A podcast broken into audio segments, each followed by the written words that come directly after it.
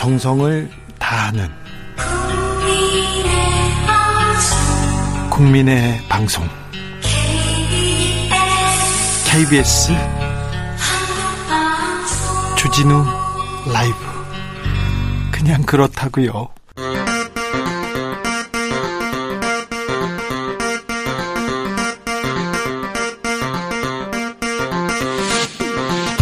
주진우 라이브.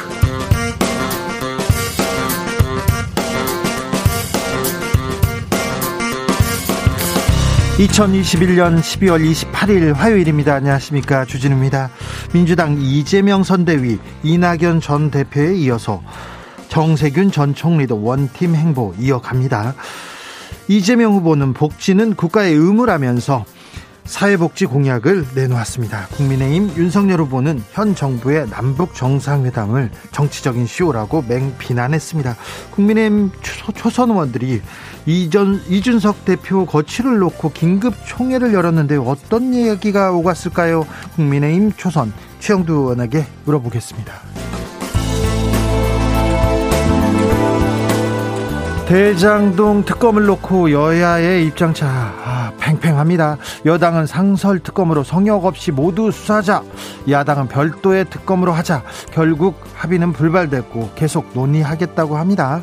이런 가운데 윤석열 후보는 이재명 후보가 토론하자 이렇게 요구하자 물타기식 정치 공세다, 대장동 특검을 하면 토론에 응할 용의가 있다고 밝혔는데요. 특검과 토론의 상관관계는 무엇인지 청년 정치인들과 논해보겠습니다. 북한이 노동당 전원회의를 시작했습니다. 김일성, 김정일 사진 내리고 김정은 국무위원장 직접 사회를 봤는데요. 남북대화, 북미대화가 멈춰있는 지금 김정은 위원장 어떤 메시지를 내놓을까요? 그리고 집권 10년차 맞은 김정은, 북한의 현 상황은 어떤지, 그리고 대선 주자들의 외교, 안보, 국방 정책은 무엇인지 민주당 선대위 평화번영위원장 맡은 이종석 전 통일부 장관에게 물어보겠습니다. 나비처럼 날아 벌처럼 쏜다. 여기는 주진우 라이브입니다.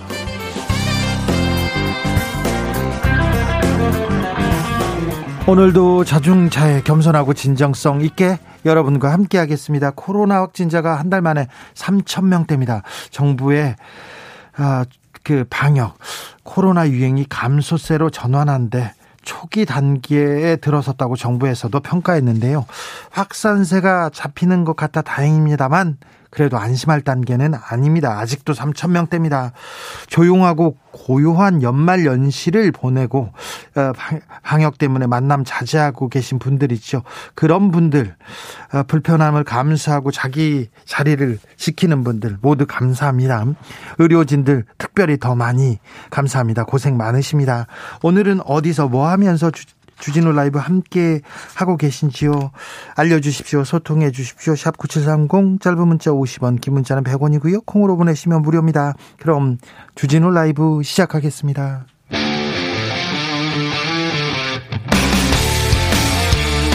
탐사보도 외길 인생 20년. 주 기자가 제일 싫어하는 것은?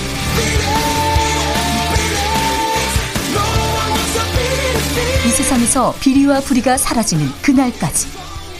오늘도 흔들림 없이 주진우 라이브와 함께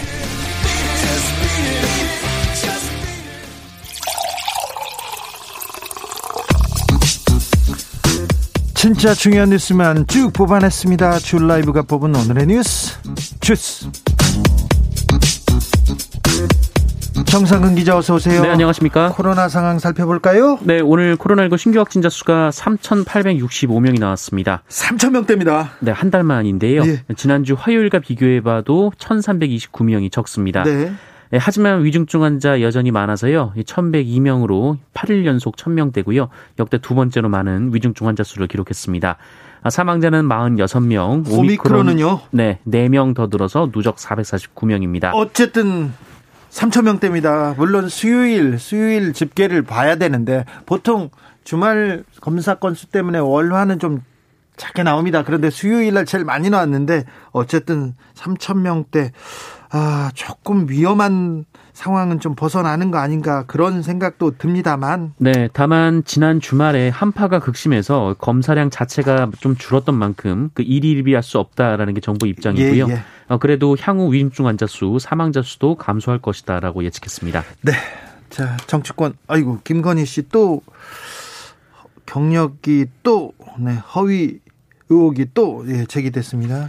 네, 국민대 임용 과정에서 김건희 씨는 2005년부터 2007년까지 이 한국 폴리텍 대학 부교수로 재직했다라고 밝혔는데요.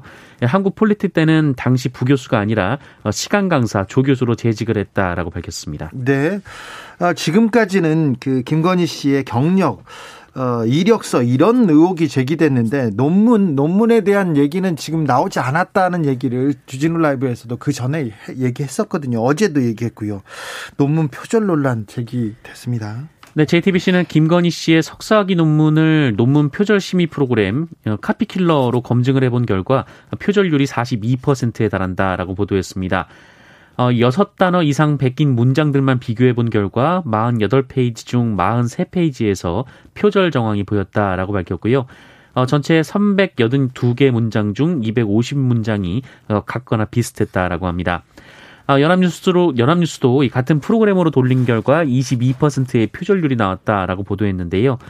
대체로 20%를 넘기면 심각한 연구 부정으로 간주됩니다. 국민의힘에서 뭐라고 합니까? 네, 국민의힘은 논문 제출 당시는 각주 표기에 대한 정확한 기준이 정립되기 이전이었다라면서 이 과거의 논문을 현재의 기준으로 재단해서는 안 된다라고 주장했습니다. 그럼에도 JTBC가 제3자의 부분적 의견을 빌려서 표절을 단정 보도한 것은 유감이다라고 밝혔고요. 이재명 후보도 같은 조건으로 표절 검증 프로그램에서 검증하면 표절률이 27%가 나온다라고 주장했습니다. 네, 석사학위 논문이죠? 네. 아직 박사학위 논문에 대한 검증은 시작되지도 않았습니다. 국민의힘 초선 의원들이 이준석 대표를 만나서 사퇴 요구를 했다는 소리도 나오고 의견을 전했습니다. 네, 김승수, 김영동, 엄태영 의원 등 국민의힘 초선 의원들이 오늘 이준석 대표를 찾아가 면담을 했습니다. 네. 이 당내 갈등 상황을 두고 이준석 대표의 자중을 요구했고요. 어제 초선 의총회에서 나왔던 그 일부 대표 사퇴 여론도 전달했다고 합니다. 그리고 내일 중 초선 의총을 열고 이준석 대표를 초청해서 토론을 벌일 계획이고요.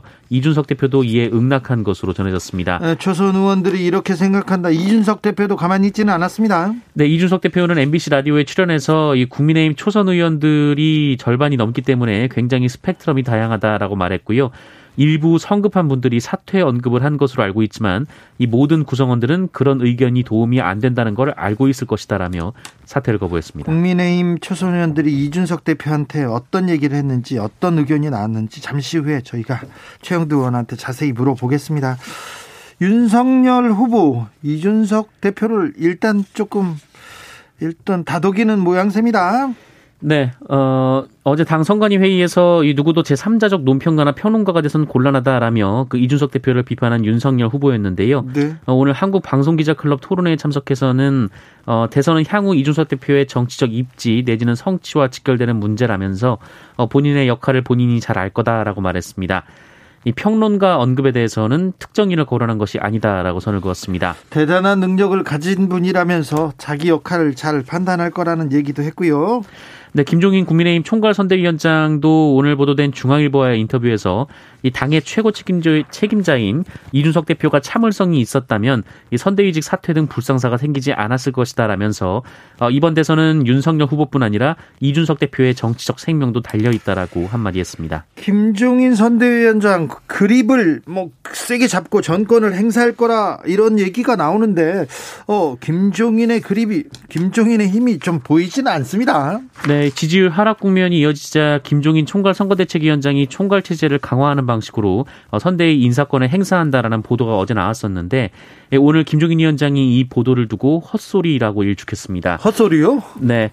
일부 언론에서 이 김종인 위원장이 선대위 소속 6명의 본부장 사퇴를 건의한다 이런 보도도 있었는데 그런 건의를 한 적이 없다라며 지금은 인적 쇄신을 할 시기가 아니라고 주장했습니다. 윤석열 후보는 오늘 선대위 회의를 직접 주재하기도 했습니다. 앞으로 매일 오전 7시 총괄 본부장단 회의를 연다라고 하고요. 윤석열 후보가 가급적 회의를 주재한다는 계획입니다. 민주당 원팀 행보 네, 오늘도 이어가고 있습니다. 네, 정세균 전 국무총리가 이재명 후보의 후원회장을 맡았습니다. 지난 경선 과정에서 이재명 후보와 경쟁했던 이낙연 전 민주당 대표가 어제 국가비전과 통합위원회 공동위원장으로 등판한 데 이어서 정세균 전 총리도 후원회장으로 등판을 앞두고 있습니다. 또 이낙연 전 대표는 전남에서, 정세균 전 총리는 전북에서 탄탄한 지지 기반을 두고 있는 만큼 이재명 후보 측은 민주당의 전통적 지지층 결집에 큰 도움이 될 것으로 보고 있습니다. 이재명, 윤석열 후보 전두환 씨 관련 발언에 대해서 해명했습니다. 네, 민주당 이재명 후보는 전두환 씨의 경제적 성과를 언급해서 논란이 된 바 있는데요. 어제 기자들과 만난 자리에서 본인의 실수라면서 마음의 상처를 입은 분들께 죄송하게 생각한다라고 말했습니다. 이재명 후보는 좋은 정책이면 어느 정권 것이든 쓰자는 차원의 얘기를 한 것인데 매우 부적절한 예까지 가버렸다라고 말했고요. 그 사람, 그러니까 전두환 씨는 학살, 반란, 그 이후에 비민주적인 정치행위까지 용서의 여지가 없는 중대 범죄자라며 오해할 수 있게 만든 발언은 본인의 잘못이다라고 말했습니다. 네, 윤석열 후보는요? 네, 윤석열 후보는 군사 쿠데타와 5.18만 빼면 전두환 씨가 정치는 잘했다고 말하는 분들이 많다라는 말을 했었는데요. 윤석열 후보는 오늘 기자들과의 토론에서 관련 질문을 받고 이에 대해 재차 사과했습니다. 다만 민주당 후보가 그런 말을 했으면 괜찮았을 텐데 국민의힘 후보가 그런 말을 하니까 호남인들의 트라우마를 건드리지 않았나 해서 그 부분에 대해 사과를 드리는 것이다 라고 말했습니다. 9342님께서 무제한 토론 취소했다네요. 주진우 라이브가 늦다니 얘기합니다. 이준석 대표와 초선 의원들 내일 무제한 토론하기로 했고 이준석 대표도 좋다고 했는데 금방 네, 취소됐나 봅니다. 네, 감사합니다. 우리는 소통하고 청취자들 얘기를 잘 듣겠습니다. 자, 대선 후에는 공공요금이 오를 예정인가요? 네, 한국전력과 한국가스공사가 내년 대선 이후 전기요금과 가스요금을 올리겠다라고 전격 발표했습니다. 올 한 해 에너지 원가가 많이 올랐음에도 물가 상승 부담을 이유로 정부가 공공요금을 눌러왔는데요. 네, 꾹꾹 눌렀는데요. 네, 내년 대선 이후 순차적으로 인상 계획을 허용하면서 차기 정부가 부담을 안게 됐습니다. 한 번에 요금이 확 오르진 않지만 겨울철을 앞둔 내년 10월 정도가 되면 소비자의 체감 인상 폭이 상당할 것으로 예상이 되는데요. 전체적으로 내년 하반기까지 전기요금의 경우 4인 가구 평균을 기준으로 하면 월 2,000원 정도, 그리고 가스요금은 전체 가구 월 평균 사용량을 기준으로 하면 4,600원 정도가 인상될 것으로 보입니다. 당정이 쌀 20만 톤을 추가로 구매하기로 했습니다. 네, 더불어민주당과 정부가 공급 과잉에 따른 쌀값의 추가 하락을 막기 위해 쌀 20만 톤에 대한 시장 격리 조치를 조속히 실시하기로 했습니다. 시장 격리요? 네, 올해 초과 생산량 27만 톤 가운데 20만 톤을 조속히 격리하고 잔여 물량 7만 톤에 대해서는 이후 여건을 보면서 추가 매수 시기를 결정하기로 했다라고 밝혔습니다. 5.18 광주 민주화운동 진상규명위원회가 중간 보고 결과를 발표했습니다. 네, 1980년 5월 당시 보안사령관 전두환 씨가 집단 발포 이후 광주 시내에서 물러난 계엄군의 광주 재진입 작전을 승인한 정황이 발견됐습니다. 5.18 광주 민주화운동 진상규명위원회에 따르면 당시, 그러니까 1980년 5월 23일 이 진종채 2군 사령관이 재진입작전, 이른바 충정작전의 내용을 보고했고 그 옆에 수기로 각하께서 굿아이디어라고 했다는 내용을 적었습니다. 잠시만요. 여기서 각하는 전두환 씨를 말하는 거죠? 네, 비슷한 시기 군 문서상 다른 기록에 이 전두환 씨를 각하로 표기를 해왔었기 때문에 여기에서의 각하는 최규하 전 대통령이 아니라 전두환 씨라는 것이 위원회의 판단입니다. 다른 진실도 드러났습니까? 네, 1980년 5월 21일 이 진돗개 하나 발령 조치가 공수부대에 하달됐다라는 자료가 나왔습니다. 네. 이 진돗개 하나가 발령되면 군의 실탄 분배 그리고 발포가 허용되기 때문에 이 발포 명령자를 찾는 데 중요한 단서가 될 것으로 보입니다. 그 전에 이 자료가 없었어요. 네, 근거 자료가 나오지 않았었는데요. 그리고 이 시민군이 나주 금성동 파출소에서 무기를 피탈한 시간이 1980년 5월 21일 오후 2시로 확인됐습니다. 그동안 501부 세력들은 계엄군이 파출소에서 먼저 무기를 탈취해 무장했기 때문에 이 자위권 차원에서 발포를 했다 이렇게 주장을 해왔었는데요. 그렇죠. 네. 하지만 오후 2시는 계엄군의 집단 발포가 이루어지고 1시간 뒤의 일입니다. 또 그동안 자신이 광주에 침투했다라고 주장한 탈북자들이 있었는데 이들은 진술을 바꿔서 그런 적이 없다라고 밝혔다고 합니다. 이렇게 거짓말하는 사람들도 다 처벌해야 됩니다, 사실. 그리고 지금 계엄군의 집단 발포가 이루어지고 나서 이제 시민들이 파출소 무기고를 이렇게 습격했다. 이렇게 이게 사실관계가 맞는 겁니다. CJ 대한통운 노동자들이 파업에 돌입했습니다. 네, 국내 택배업계 점유율 1위 이 CJ 대한통운 노조가 오늘부터 총파업에 돌입했습니다. 택배 노동자 과로사 방지를 위한 사회적 합의 이행을 촉구하는 차원인데요. CJ 택배기사 2만여 명 중 이 쟁의권이 있는 조합원이 1,700여 명 정도이기 때문에 대한통운 택배가 완전히 중단되는 수준은 아닙니다. 다만 쟁의권이 없는 조합원 그리고 파업 투쟁을 지지하는 비조합원들은 CJ 대한통운의 자체 규정을 벗어난 물량은 배송하지 않는 식으로 이 파업에 간접 참여할 예정입니다. 올해 초 이 택배 노동자들의 잇따른 과로사 문제가 불거지면서 택배 요금이 올랐는데요. 지금보다는 적은 물량을 배송하더라도 이 택배 노동자들에게 수익을 보장함으로써 과로를 방지하자라는 차원이었는데 네. 택배 노조는 CJ 대한통운이 인상된 택배비를 자사의 추가 이윤으로 챙기고 있다 이렇게 비판하고 있습니다. 반면 CJ 대한통운은 인상분의 50%는 택배 노동자 수수료로 배분되었다며 반박을 했습니다. 서울대 기숙사를 청소하다 숨진 노동자가 있었죠. 산재를 인정받았습니다. 네, 지난 6월 서울대학교 기숙사를 청소하던 59살 이모 씨가 휴게실에서 잠시 쉬다가 급성 심근경색으로 숨진 채 발견된 일이 있었습니다. 네. 엘리베이터도 없는 기숙사 4층짜리 건물 전체를 2년 정도 혼자 담당하면서 화장실과 샤워실 청소 그리고 쓰레기 처리까지 도맡았다라고 하는데요. 그리고 영어 시험도 봤대잖아요.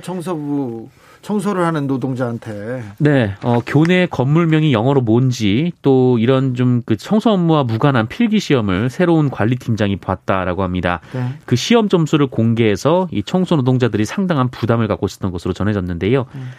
게다가 이 팀장이 회의를 소집하면서 이 정장이나 멋진 모습으로 오라라는 황당한 짓도 했다라고 합니다. 이 서울대는 이런 식의 지시가 문제가 없다라는 식의 반응을 보였으나 뒤늦게 총장이 사과하고 이 징계를 내린 바 있습니다. 근로복지공단은 고인의 사망을 업무상 재해로 인정했습니다. 업무가 과중됐고 또 직장 내 괴롭힘이 한 달 동안 집중돼서 추가적인 스트레스가 있었을 것이다라고 봤습니다. 네. 유족들은 성실한 노동자가 학교 측의 책임으로 숨진 사실이 확인됐다며 이 손해배상 소송을 내는 것도 검토하고 있습니다. 네. 늦었지만 고인이 됐지만 좀 다행입니다. 산재를 인정받았습니다. 성폭행 혐의로 수사를 받던 남성이 있었어요. 불구속 상태에서 또 성폭행을 시도했습니다. 네, 22살 남성인데요. 이 남성은 지난 27일 오후 8시쯤 서울 강남구 청담동 자택에서 알고 지내던 20대 여성을 상대로 성폭행을 시도하는 과정에서 얼굴 등을 때려 다치게 한 혐의를 받고 있습니다. 이 여성은 2시간가량 가해자 집에 머무르다 탈출한 뒤 곧바로 경찰에 신고했습니다. 이후 가해자는 현행범으로 체포가 됐습니다. 그런데 이 남성이 지난 19일에도 성폭행 등 혐의로 긴급 체포된 바가 있었습니다. 하지만 경찰은 이 남성과 또 다른 피해 여성의 진술이 극명하게 갈리고 혐의를 입증할 증거가 부족하다며 이 가해자를 석방하고 불구속 수사를 진행해왔습니다. 경찰은 이 남성의 구속영장 신청을 검토하고 있습니다. 네. 격리가 좀 필요한 것 같습니다. 주스 정상근 기자와 함께했습니다. 감사합니다. 고맙습니다. 7798님께서 대한통운 택배 기사입니다. 택배비 전보다 10원 올랐습니다. 10원. 거기다 무거운 쿠팡 생수는 왜 우리가 배달해야 되는 건지 10원 올랐어요. 택배비가 올랐는데 택배비 올려서 택배 기사님들 조금 보탬이 되라고 고생하신다고 감사하다고 택배 기사님들한테 주라고 했는데 택배비는 올랐는데 이 분류 업무도 아직 다 안 해주고 기사님들한테는 집만 지우고 돈은 사장님이 다 벌고 네, 참 안타깝습니다. 어디서 뭐 하면서 주진우 라이브 함께하고 계신지 물어봤지 않습니까? 많은 분들 응답하고 있습니다. 2989님 오늘은 열심히 일하면서 듣고 있습니다. 퇴근 1시간 전 야근 없이 퇴근하는 게 목표입니다. 아이고 네 빨리 일이 마쳤으면 좋겠어요. 5735님 강아지 유치원을 운영 중인데요. 항상 이 시간에 강아지들 하원하면서 차에서 매일 듣습니다. 아 그러시군요. 강아지들도 듣고 있겠네요. 강아지를 위한 뉴스도 이렇게 좀 저희가 준비해보고 가지고 제가 고민해 보겠습니다. 강아지들도 좀 불편한 사안이 있으면 좀 보내주십시오. 네, 저희가 다 잘 전해보겠습니다. 7772님. 전철 안에서 듣고 있답니다. 네, 네. 무사히 잘 가세요. 네. 8752님, 아파트에서 전기랑 기계 관리하면서 듣고 있습니다. 아이고, 덕분에 저희가 따뜻하게 잘 보내고 있습니다. 감사합니다. 2270님, 74세이신 저희 시어머님이 주진우 기자님 빅팬입니다. 지금도 방송 듣고 계세요. 정 여사님 화이팅 한 번만 외쳐주세요. 정 여사님 화이팅, 건강하십시오. 네. 메리 크리스마스는 지났네요. 새해 복 많이 받으십시오. 정 여사님. 김종현님께서 에휴 주기자님 쌀쌀한 날씨에 매콤한 김치만두가 생각나서 간만에 집 근처 자주 가던 만두집을 찾았는데 없어졌어요. 아저씨 아줌마 두 분 참 열심히 사시는 따뜻한 분이었는데 코로나로 많이 어려웠나 봅니다. 그 자리에 닭볶음집이 들어섰네요.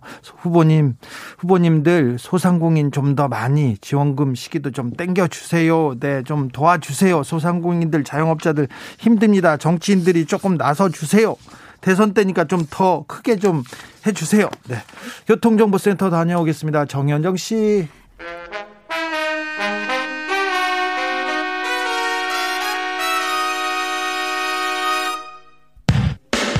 주진우 라이브 돌발 퀴즈. 오늘의 돌발 퀴즈는 객관식으로 준비했습니다. 문제를 잘 듣고 보기와 정답을 정확히 적어 보내주세요. 서울시가 코로나 확산 방지를 위해 올해 보신각 제야의 총 타종식을 현장 행사 없이 온라인으로 진행하기로 했습니다. 이번 타종식에는 양궁 국가대표 안상과 오징어게임 배우 오영수 등 한 해를 빛낸 시민대표 그리고 오세훈 서울시장, 조희연 서울시 교육감 등 14명이 참석하는데요. 서울시 홈페이지를 통해 들어갈 수 있는 이것을 통해 가상의 보신각과 서울광장을 구경하고 타종체험도 할 수 있다고 합니다. 여기서 문제. 현실세계와 같은 사회경제 문화활동이 이뤄지는 3차원 가상세계를 일컫는 단어인 이것은 무엇일까요? 보기 드릴게요. 보기 1번 메타버스, 2번 메타아크릴로니트릴. 다시 한번 들려드릴게요. 1번 메타버스, 2번 메타아크릴로니트릴. 샵9730 짧은 문자 50원, 긴 문자는 100원입니다. 지금부터 정답 보내주시는 분들 중 추첨을 통해 햄버거 쿠폰 드리겠습니다. 주진우 라이브 돌발 퀴즈 내일 또 만나요.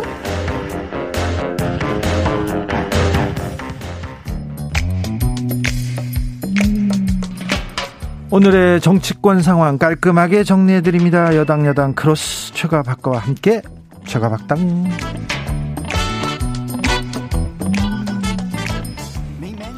여야 최고의 파트너입니다. 주진우 라이브 공식 여야 대변인 두 분 모셨습니다. 박성준 더불어민주당 의원 어서 오세요. 네, 안녕하세요. 최영두 국민의힘 의원 어서 오세요. 네, 안녕하십니까. 네, 최영두 의원님. 네. 초선 의원들하고 이준석 대표하고 이렇게 만나서 얘기하시고 그러셨어요? 그런다 그랬었죠, 오늘. 예, 어제 초선들 뭐 한 20몇 분 모여서 이야기도 했고. 예. 예, 예. 근데 뭐 초선들이 이제 걱정이 많이 넘쳤는데. 예. 상황이 조금 해결 분위기로 가고 있는 것 같습니다. 아, 해결 국면으로 넘어갔습니까? 그 이제 사실은 조금 기강된 목소리들이 있었고. 예. 또 당사자 간에 또 목소리도 오고 가고 하지 않았습니까? 그런데 그 뭐 어제, 김종인 선대위원장하고. 예. 윤석열 후보가. 예. 말을 하면서도 그 말에 좀 가시가 있는 거 아니냐 그랬는데 그게 아니었다 그렇게 얘기됐고 다음에 이준석 대표도 그런 건 아니라고 생각한다고 하고 오늘 역할을 주면 역할을 하겠다라고 이야기했으니까 이준석 대표가 윤 측에서 요청하면 당연히 복귀한다 이런 얘기를 했고 윤석열 후보도 뭐 대단한 능력을 가진 이준석 대표가 해야 할 일 잘 판단할 것이다 이렇게 그럼요. 조금씩 이렇게 국면이 네네. 이제 저는 이렇게 비유했습니다. 어제 사실 우리 초선들 만났을 때 어제 아침에 보니까 마침 국회 앞에 의장단 우리 그 국회 여야 대표들 주차장이 또 있습니다. 그 네. 국기계양대 뒤쪽에 보면은 이렇게 이준석 대표의 전기차가 서 있더라고요. 그래서 내 문득 생각에 아 우리는 모두 내연기관차를 참 휘발유차, 경유차를 다 타고 다니지 네. 저 사람은 전기차를 타고 다니는구나. 구동 방식이 달라서 그런가 이렇게 문득 그런 생각이 들었습니다. 그런데 뭐 방향 목표가 다를 수 있습니까? 김종인 위원장도 이야기했지만 이번 대선에서 지면은 대표도 끝이고 그래서 둘 다 하게 돼 있는데 그 구동 방식 선대위가 돼야 된다, 돼야 된다라 이런 것은 그런 차이는 아니었나 싶어요. 어제 예. 초선 의원들이 이준석 대표 이거 너무한다, 사퇴하라 이런 사람들도 있었죠. 저는 그 사실 어제는 두 개의 안건이었습니다. 하나는 우리가 분기별인가 해서 초선이 한 60명가량 됩니다. 58명인가요? 네. 그래서 그게 무슨 총무단 같은 걸 해서 이제 초선들 논의를 하는데 그 6명 뽑는 거 하나 있었고 그 다음에 논의가 시작된 여러 논의가 오갔겠죠. 그걸 나중에 이제 그 지금 현재 지금 분기에 그 우리 총무단이 쭉 기자들한테 발표를 했는데 말이 길어졌는데 저는 그 시간에 사사건건 출연한다고 오른 바람에 네. 참여를 못했습니다. 참 최영도 의원님 정치적으로 싹 넘어갑니다. 박성준 의원님 자 후보와 대표의 치킨 게임은 끝나간다. 국면 조정 국면이라고 하는데 그렇게 보이십니까? 아니 지난 울산회동인가요? 예. 끝났다고 하고서 폭탄주 먹었잖아요. 네, 그렇죠. 빨간 티셔츠 군대 입고 오히려 나왔죠. 더 악화되지 않았으니까 왜 악화됐냐? 근본적인 문제가 해결되지 않았다라는 거고요. 또 하나는 뭐냐면 정치는 한쪽을 이렇게 선거 국면에서 벼랑 끝으로 낭떠러지로 떨어뜨리게 하면 안 되거든요. 그러니까 윤핵관이라고 하는 세력이 이준석 대표를 완전히 벼랑 끝으로 낭떠러지로 몰아가는 정치였단 말이죠.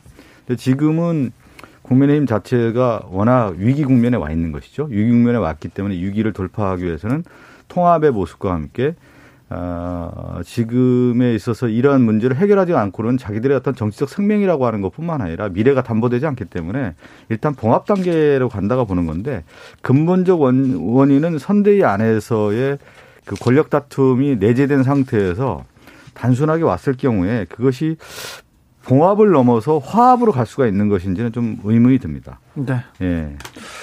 민주당은 지금 원팀 행보 계속 이어갑니다.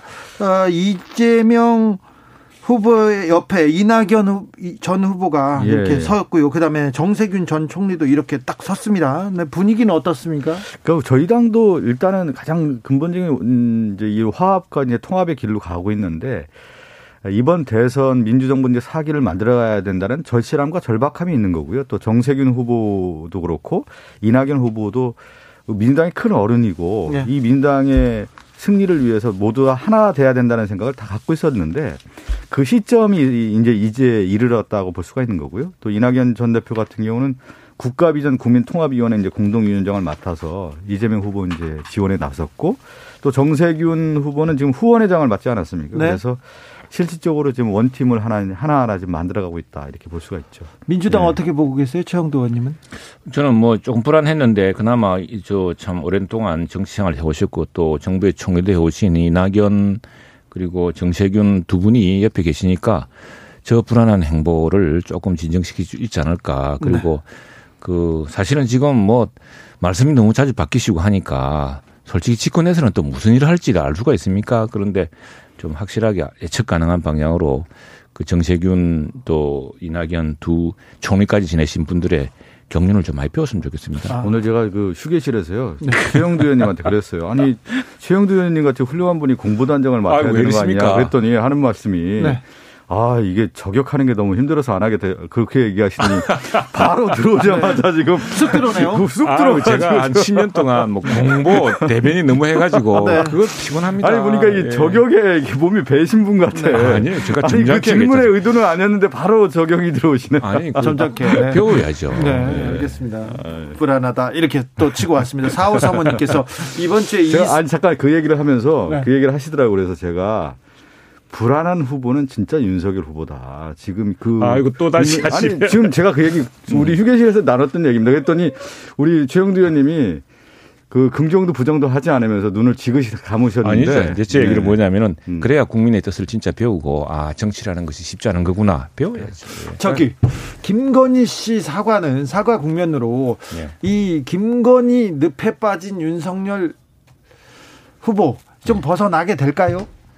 국민들이 계속 보시겠죠. 네. 계속 보실 테고 그러나 어쨌거나 당사자가 직접 나와서 네. 사과했고 직접 얼굴로 보이면서 그 아마도 이제 당사자의 절절한 심정 얼마나 정말 그 답답했겠습니까. 지금 뭐 배우자 때문에 잘 나가던 대선 후보가 지금 발목이 잡힌 것처럼 보이니까 그 배우자로서는 얼마나 가슴 칠 노릇이었겠습니까. 그런 심정들을 하다 보니까 개인적으로 만나게 된 것 또 뭐 결혼까지 이야기 이런까지 나왔는데.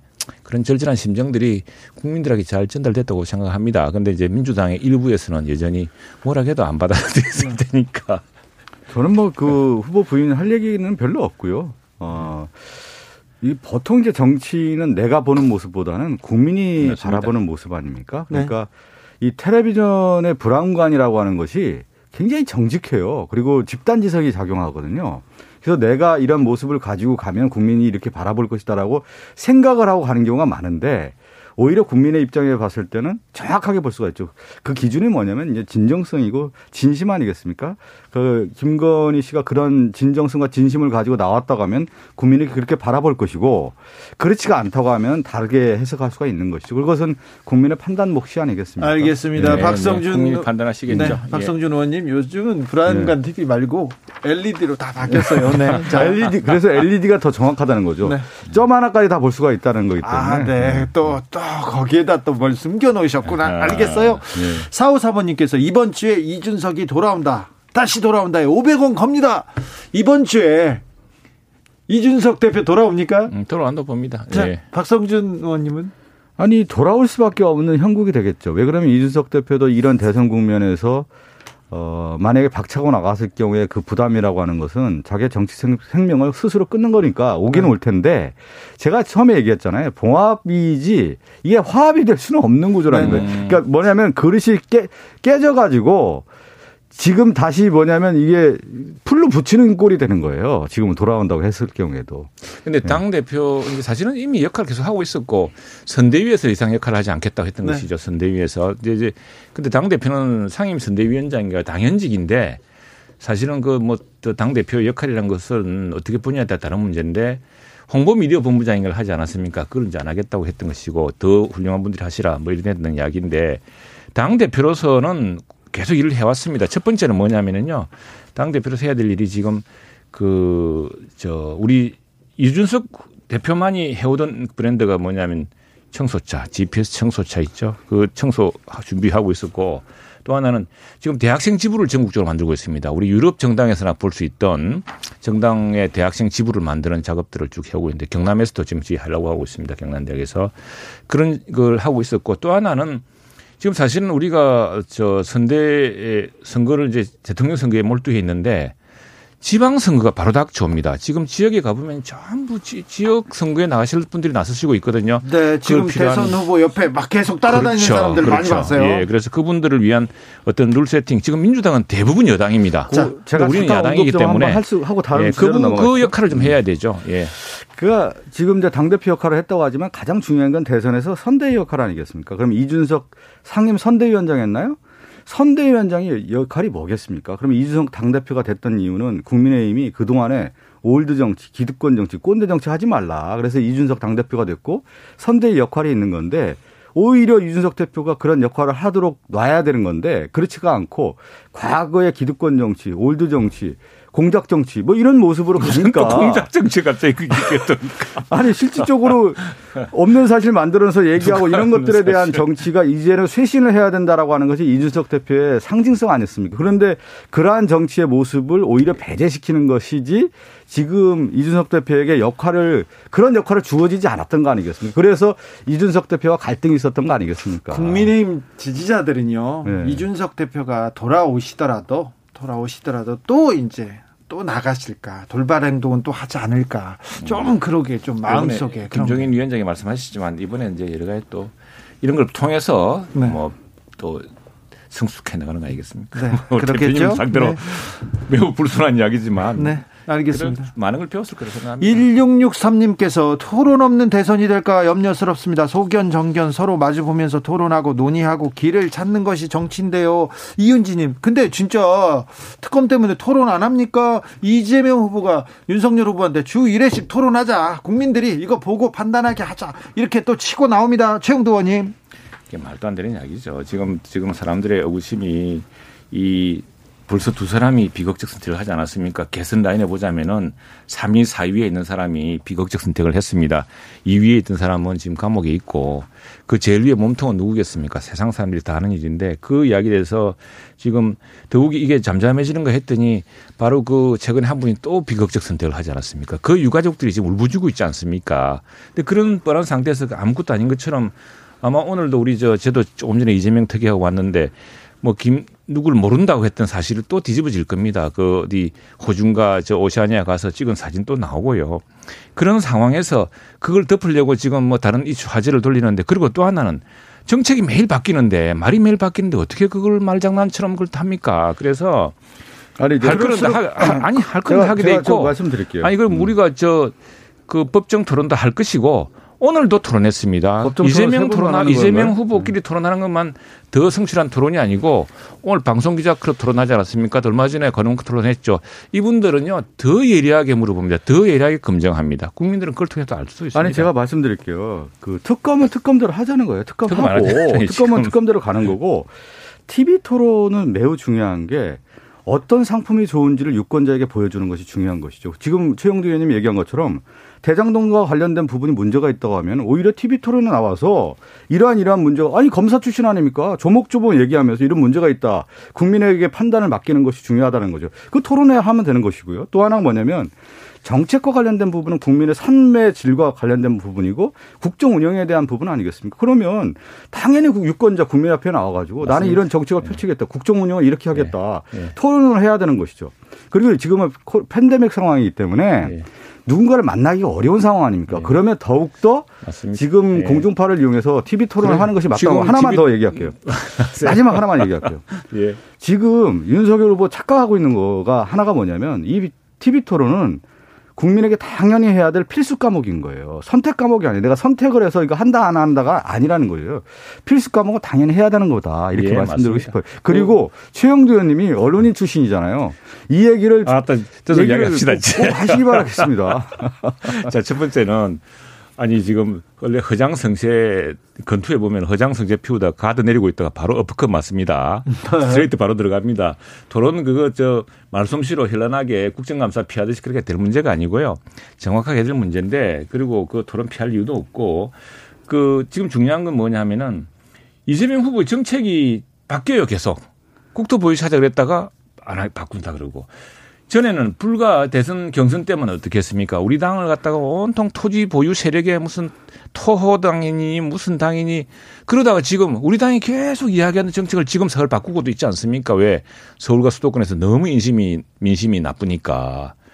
그런데 믿지를 못하겠어. 이러다가 또, 왜냐하면 이분은 지난 10년 동안 성남시장 지사하면서 줄곧 그런 식으로 빈부 편가르기 하고, 토지 가진 사람, 집인 사람 무슨 편가르기 하고, 전체를 나쁜 것이라 그러고 말하자면 이런 식의 어떤 적대적 이분법식에 가르쳐 있기 때문에 지금 당장 표가 떨어지고 막 그 위험하니까 말씀을 살짝 바꾸시는데 우선에 그 정책부터 확실히 하시고 제가 입장을 분명히 가져오시기 바랍니다. 우리 최영두 의원님이 또 저격을 하니까 저도 또 한 말씀 해야 되겠네요.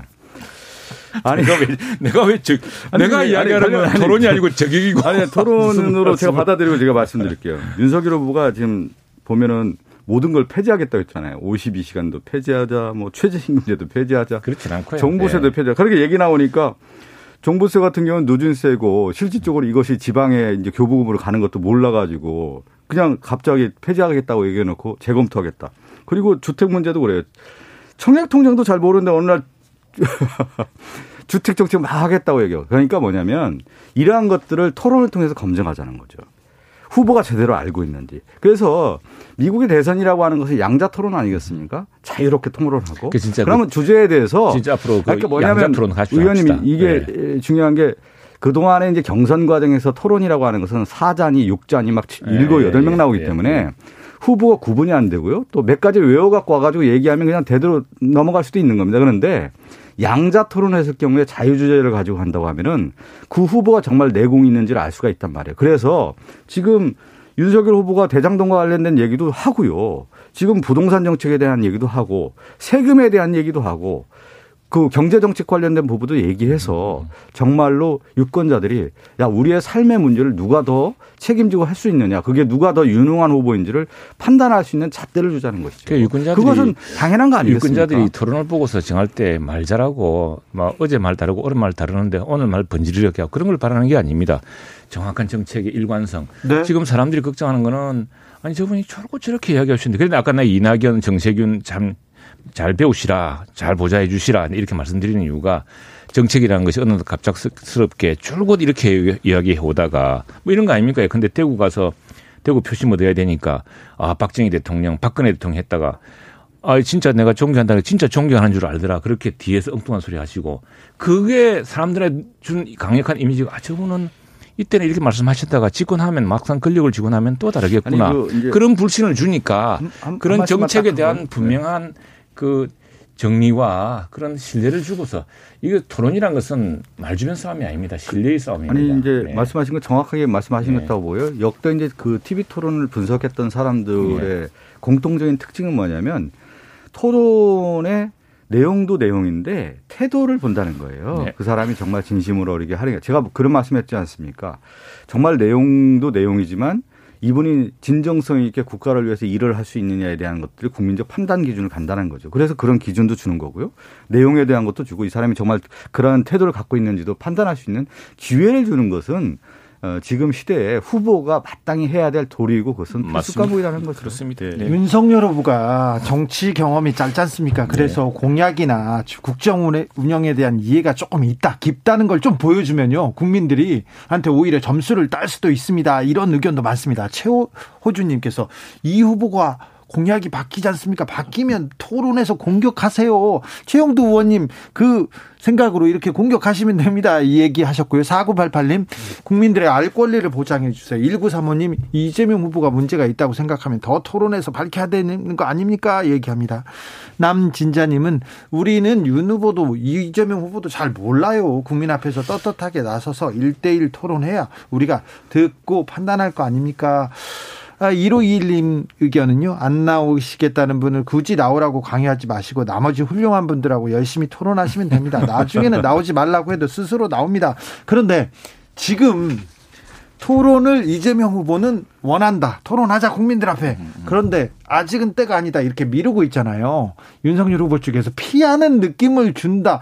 이게 조금 마이너스 아닙니까? 뭐 피하는 느낌을 준다는 것도 선입견이고 네.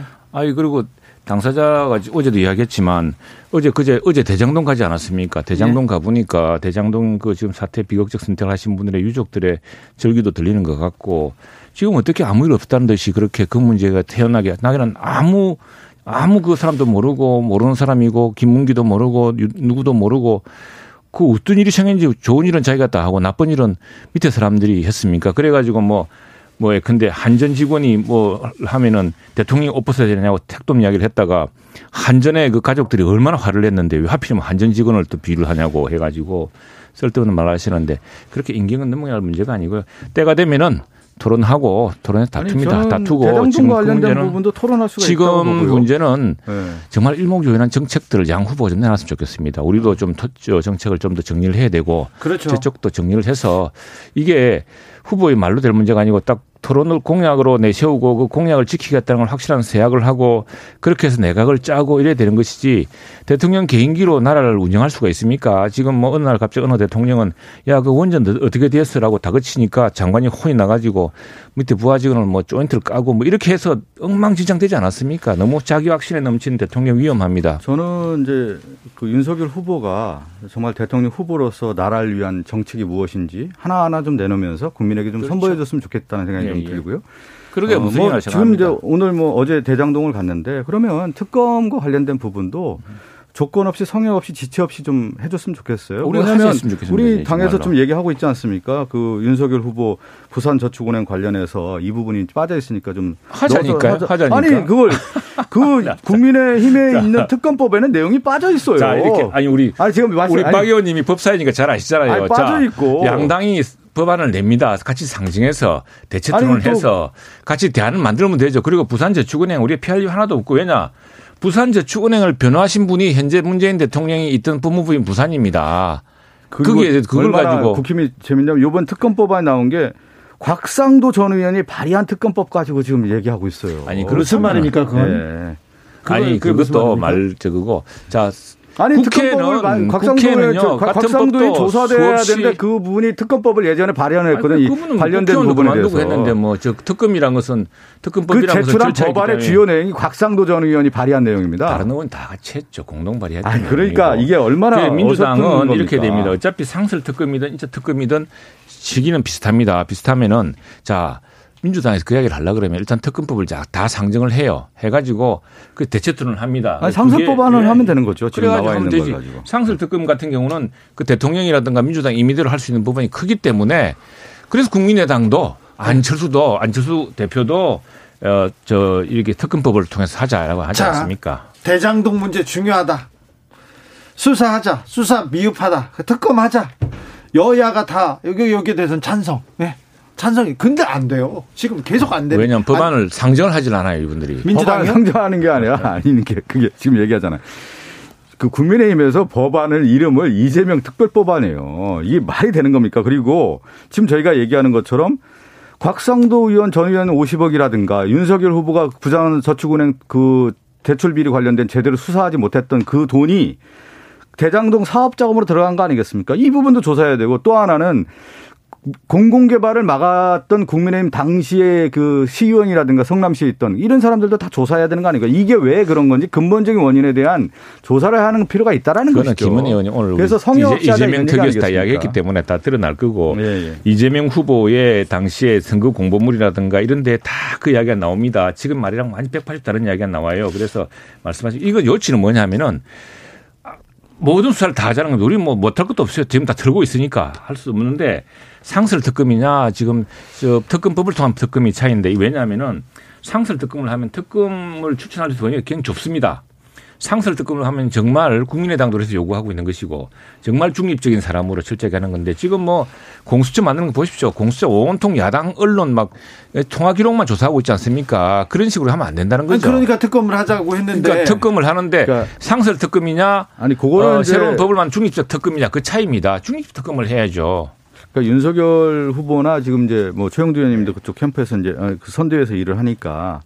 후보에는 두 가지 면이 있는 거 아니겠습니까? 우리가 보면 이 사람이 제대로 일을 할 수 있는 파지티브한 면이 있는 거고 또 상대 후보의 네가티브에 대한 어떤 조명도 분명히 있는 건데 저는 윤석열 후보의 선대위가 좀 더 긍정적으로 미래를 위한 대안에 대한 얘기를 더 많이 가지고 나왔으면 좋겠어요. 그걸 가지고 경쟁을 해서 상품을 선택할 수 있게끔 만들어주는 거 아니겠습니까? 오늘 네. 지금 마지막 올해 마지막 방송인데 네. 내년에도 특검을 서로 하자는데 특검 그 세세한 세부적인 내용 가지고 여당과 야당에서 서로 탓하면서 못하고 그러면 어떻게 하죠? 그러니까 지금 이재명 후보가 그래 저 국민의힘이 요구하는 그 특검법 특검하자. 해봐라, 다 해봐라. 이렇게 당당하게 이야기하면 해결될 문제예요. 그렇게 하면 저 민주당은요. 아니, 그러면 윤석열 후보 그 관련된 부분 다 받아주시면 되잖아요. 다 하죠. 다 받아주면 되잖아요. 그런데 왜 그걸 내용을 빼고 이렇게 법안을 상정하려고 하는 거예요? 필요도 없고 민주당이 넣으면 특검법에 들어가면 되는 겁니다. 아니, 특검법은 우리 당 마음대로 특검법이 되는 거 아닙니다. 상설 특검은 왜 우리가 하겠습니까? 그리고 이번에 공수처 해보십시오. 제가 또 하나 말씀드려볼게요. 이번 TV 토론을 얘기할 때도 그렇고 지금 특검법을 받아들이면 토론하겠다. 그럼 정치를 그렇게 하면 안 돼요. 큰 물결로 만들어가서 하시길 바라겠어요. 아니 제가 얘기한 특검은 특검대로 하고 토론은 토론대로 하면서 그러니까. 그런 정치를 펼치는 것이 후보의 모습이다. 배수진도 필요합니다. 알겠습니다. 네. 그런데 토론도 하게 되어 있습니다. 네. 네. 특검도 안 하고 토론도 안 할까 봐 국민들 아니에요. 그렇지 않습니다.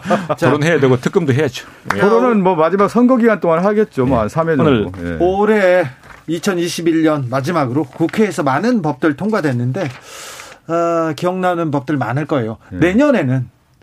내년에는 어떤 법안이 어떤 법이 이렇게 통과됐으면 국회에서 어떤 일을 했으면 좋겠다 하나씩 짚어주십시오. 최영두 의원님. 예, 저는 사실은 뭐 대한민국 민주화 운동의 가장 큰 이정표죠. 3.15 특별법 통과시킨 게 가장 큰 보람이었는데, 네. 훌륭하셨습니다, 최영두 의원. 우리 산업화 그리고 디지털 지금 뭐 이재명 후보도 그렇고 우리 후보도 그렇고 모두 다 새로운 일자리 또 새로운 어떤 4차 산업혁명이라든가 또 팬데믹을 극복하는 여러 가지 정책적인 뒷받침이 될 텐데 특히 저는 좀 더 전차하고 싶은 교육입니다. AI 지금 우리 이제 인공지능의 시대 아닙니까?